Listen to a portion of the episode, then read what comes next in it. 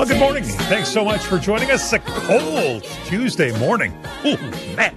Extreme cold warning in effect for Saskatoon. Regina, no warning in effect, but it's cold. Don't you? No one gets away from it today. Uh, cold weather is here. A bit of a roller coaster, actually. Cold snap for a couple of days. A blast of warmth coming through the province on Thursday, um, and then it just kind of up and down through. Uh, you know, I would say the first couple of weeks of March as we. Uh, get through February and into March. It's uh, quite the roller coaster weather-wise. Well, we've got a full show today. The federal government announced yesterday it's going to work to bring forward online harms bill, which is focused on protecting our children. I think there's some good steps actually in this piece of legislation. I do fear that partisan politics is going to cause problems for this. We're going to speak with a law professor who will help break this down for us. We will talk about housing, the housing crisis being felt in every aspect of Canadian housing affordability, interest rates, low income housing, even shelter space, all related in some fashion. Dr. Mike Moffat quickly becoming a housing advisor for provincial leaders, for federal leaders. He will join us this morning and we'll hear his ideas to see our way through this crisis. And of course, teachers. They're stepping up daily strike action. There's different actions happening, rotating strikes, removing lunch hour supervision, extracurricular supervision is being removed, and it's happening in different parts and segments of the province. Is this the right strategy? We're going to do a pulse check with you in the province, open up the phone lines, and have a discussion about that this morning as well. Time now for the big talker. Let's get down to business, shall we? Welcome. Let's begin. The Evan Bray Show, the big talker. Well, it's been three weeks since the coroner's inquest into the deaths on James Smith Cree Nation. 11 people killed, 17 injured, injured at the hands of Myles Sanderson. That inquest, a discretionary inquest called by Chief Coroner Clive Weighill. He felt it was in the best interest of both the community for James Smith and Weldon as well as the province when it comes to healing to get some answers to different questions. We heard three weeks of testimony and discussion. 29 recommendations came from the jury and the presiding coroner, Blaine Beaven, in that case, all really directed at agencies and communities with an attempt to prevent the same type of tragedy from happening again. Police, corrections, patrol, social services, even James Smith Cree Nation, uh, all part of the recommendations. Now, anytime someone dies in custody of police or at a correctional center, there's a mandatory inquest that happens. And that is what is happening this week. Myles Sanderson was in hiding for a few days following that tragedy. It became one of the province's largest manhunts, which eventually led to them locating Myles Sanderson on the highway in a stolen vehicle just outside of Saskatoon. He was taken into custody. And if you'll remember, almost immediately after he went into medical duress and died in hospital shortly after. The inquest is happening this week in Saskatoon, and our senior reporter, Lara Fominoff, will be following this every day. She was there yesterday and joins us live now. Lara, thanks so much for being on the show. Thanks so much for having me, Evan. So, set the stage for us. Day one of the five day inquest yesterday in Saskatoon. How did the week start? It began with jury selection, as it did during the first inquest. Um, the room, even though the weather was really bad in Saskatoon yesterday, the room was absolutely packed with potential jurors. Uh, there were six jurors chosen.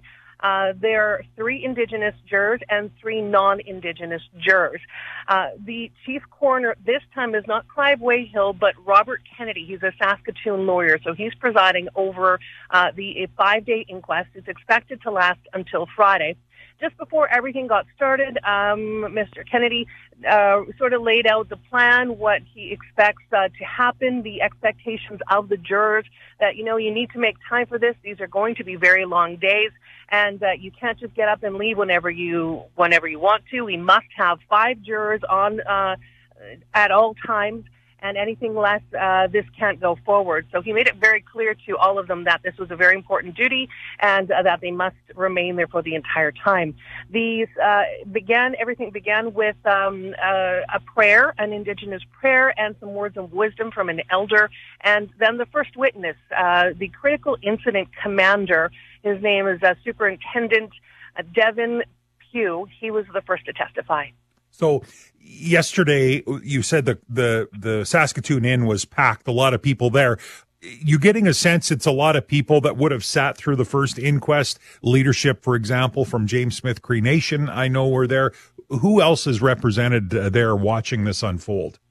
There are lots of, as as uh, Wally Burns, the chief of the James Smith Cree Nation, was there. Uh, there are lots of friends, lots of family members as well. Um, uh, Myles Sanderson's and Damien Sanderson's uh, family, I believe, was there.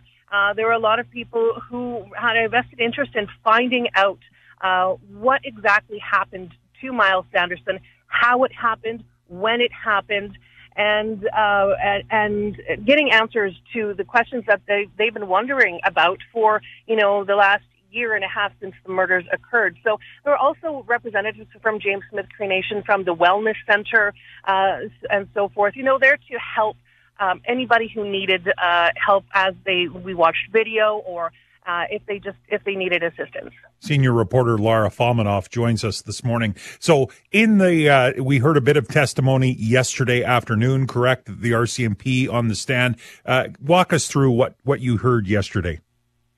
Yesterday was basically what happened on the RCMP side. It we went through a little bit, uh, sort of a, a, review of what happened at the end of the first inquest, namely that uh, Myles Sanderson never left the Crystal Springs and Wakaw area. Spent some time in the in the forested areas. Um, he had some blankets. He was stealing food and so forth. That he remained there. What it, when it the new information we got was when he uh, stole the 2008 Chevy Avalanche from a woman in uh, the Wakaw area, broke into her home, stole her keys, stole the uh, Chevy Avalanche, and took off in that. So the woman uh, whose vehicle he stole, she wasn't actually the person who called RCMP. It was a relative, a female relative of hers. And uh, we heard, you know, uh, dispatch trying to get a hold of the woman many, many times. There were several failed attempts before she answered the telephone. And the dispatcher can be saying, you know, this is the RCMP. Are you okay? And the woman, you know, with a really shaking voice says, no, I don't think so. And then you hear, you know, we're here to help you. Please tell us everything you know, that sort of thing. We then learned that Myles Sanderson went in that avalanche from there to the one hour, one Arrow First Nation, where he went to a, na- uh, a man named Robert Sanderson's home, no relation at all. Uh, and he tried to get a ride to Saskatoon. He offered the man $250, said, I need to go to the city, and uh, can you take me? The man said, I don't have a vehicle, I'm sorry. And Myles Sanderson left, and he left in that avalanche. That man then called RCMP as well, said, and we heard the 911 tape saying, you know, I think this is the killer. I'm I'm not lying to you. This is this is the killer. This is Myles Sanderson. And he provided some critical information to police, indicating that he was heading westbound, uh, that he was hitting on a on a highway that was um, near a river line.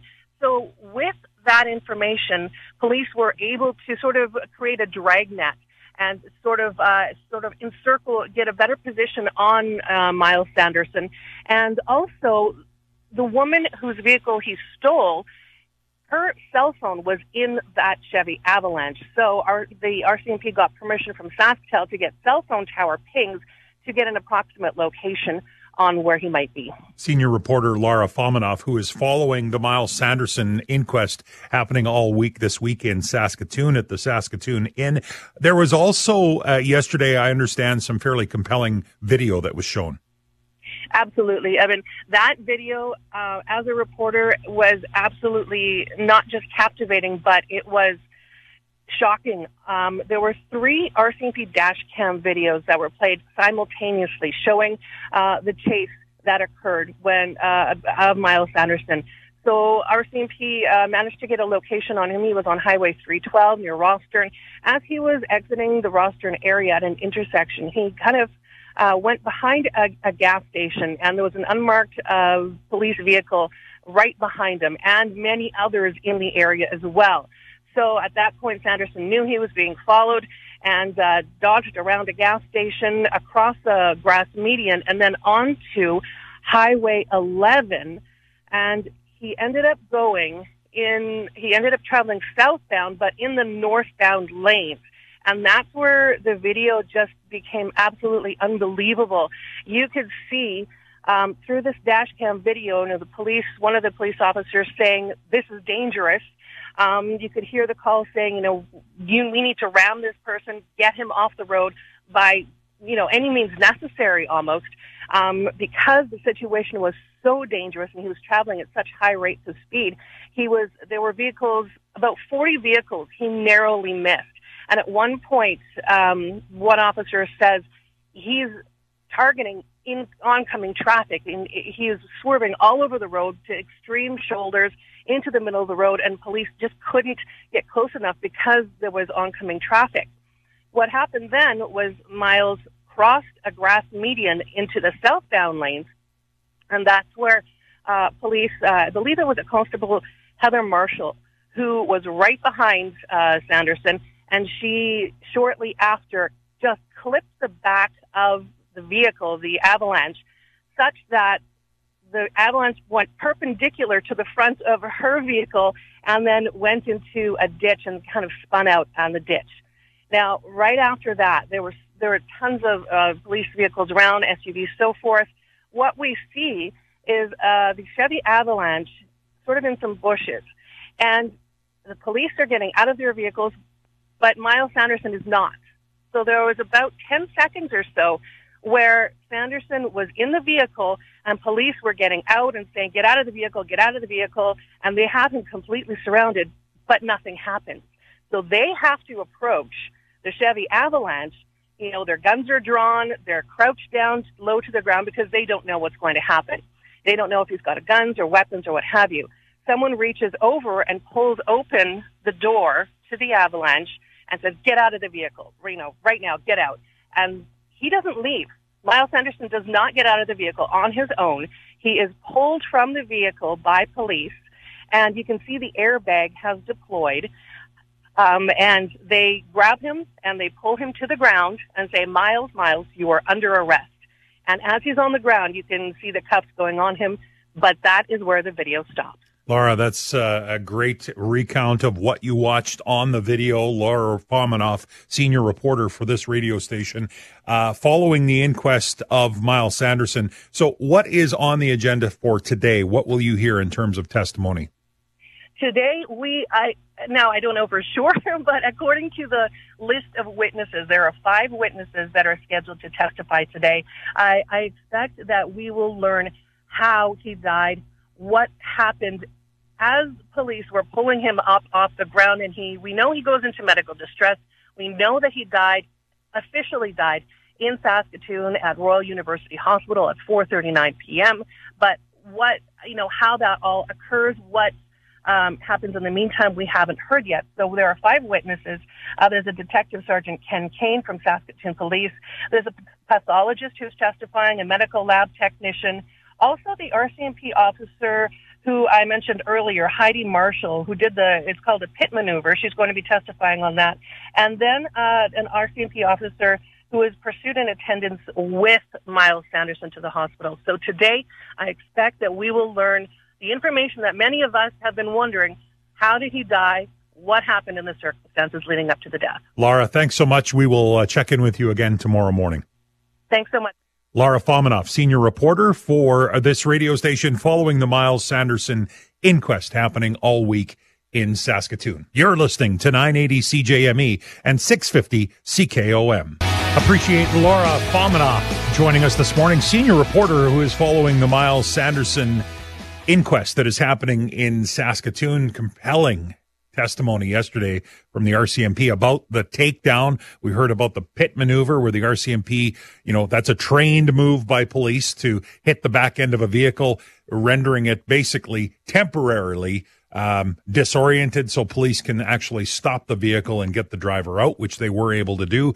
In this case, though, we know that shortly after Myles Sanderson was taken into custody, he went into medical distress. He was taken quickly to the hospital where he was pronounced deceased. As Laura talked about today, we hope that maybe we will hear some conclusive evidence and details as to what happened there, and we'll continue to follow this through the week. Well, yesterday it was brought forward that the federal government is proposing an online harms bill that's hoping to put a stop to some of the dangers that are online for children in our country. Some people are in favor, some people are not. Here to help us break it down will be Michael Geist, the law professor from the University of Ottawa. We've talked with Michael before. He joins us next to step into this piece of legislation and give it a better understanding in terms of what it can do to protect our community. You're listening to 980 CJME and 650 CKOM.